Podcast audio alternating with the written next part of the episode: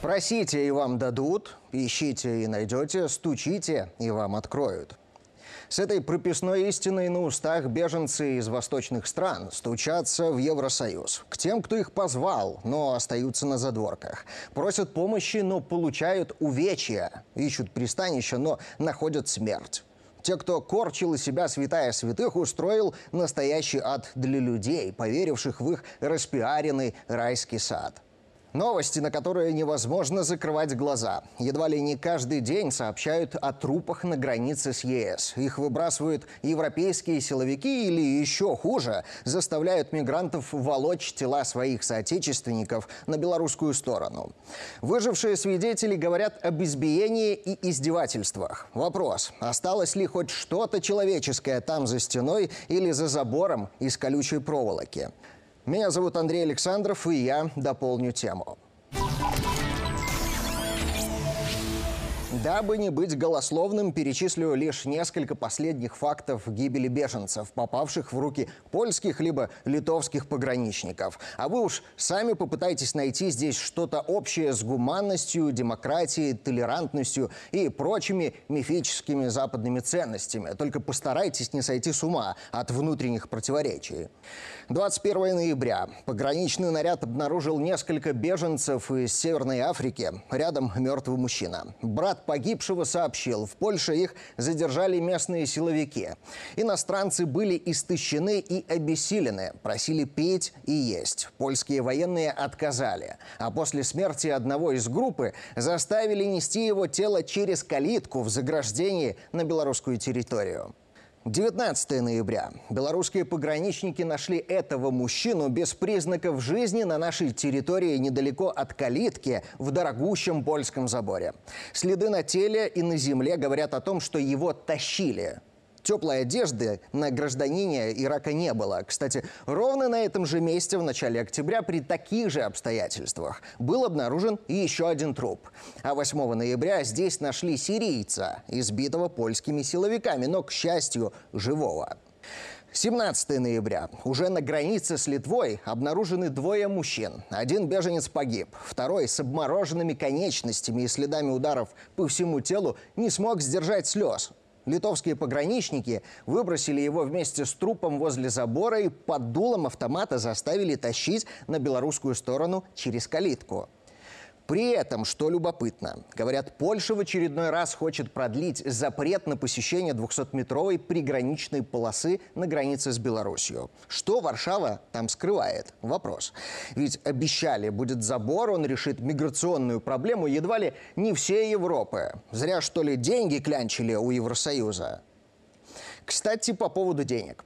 Польша заявила, что на строительство заграждения пошло 370 миллионов долларов. Однако эксперты прикинули, даже с учетом самых дорогих материалов, услуг, камер видеонаблюдения, оптики и другого оборудования, которым можно начинить это бесполезное сооружение, реальная стоимость где-то раза в три дешевле. Где деньги? Нам, по сути, все равно, а вот польскому народу, уверен, очень интересно узнать. Тем более не просто простые поляки говорят о бессмысленности сей конструкции. Подобные крамольные мысли проскальзывают и в эшелонах власти. Давичи польский депутат Мацей Гдула заявил, что забор на польско-белорусском участке границы не останавливает беженцев. Как минимум треть из них пробирается в Польшу. Он констатирует, что много беженцев погибли, и польское государство должно относиться к ним как к людям. Давайте впустим их, потому что это более гуманно. Права человека не перестали применяться из-за конфликта и войны между Россией и Украиной. На мой взгляд, это общечеловеческие ценности.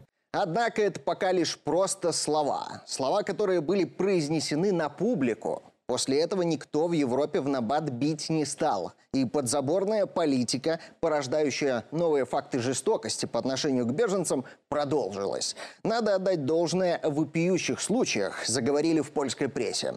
Военные отвезли 17 беженцев, включая двоих детей, на границу с Белоруссией. В минус, в мокрой одежде. Многие нуждались в медицинской помощи.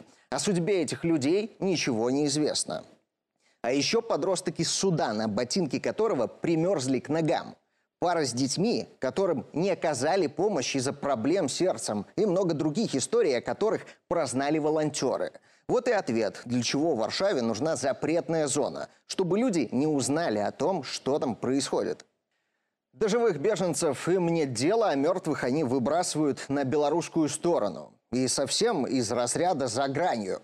Литовские пограничники перебрасывают трупы не только в Беларусь, но и своему союзнику Польше. А глава МВД Литвы выдала циничное изречение о том, что людям нет смысла ехать в Литву, если они без обуви и плохо одеты. Без комментариев. К тому же в Литве Отпустили беженцев из мест содержания в свободное плавание и забор построили, говорят, не хуже польского. Смешно то, что не успели возвести стену, как тут же из бюджета выделили 4,5 миллиона евро на ее ремонт. Прохудился забор. А сколько еще таких ремонтов можно организовать? Вот уже кто-то руки нагреет. А тут, кстати, президент Литвы Науседа то ли по незнанию, то ли по простоте душевной, вдруг заявил, что никакой забор на границе не поможет, если полетят ракеты. Логично. Так что, что в Польше, что в Литве, что в Латвии, там, кстати, тоже строят, пытаются задорого продать идею с забором как попытку обезопасить европейцев из райского сада от пришельцев из джунглей. Меня зовут Андрей Александров, и я дополнил тему.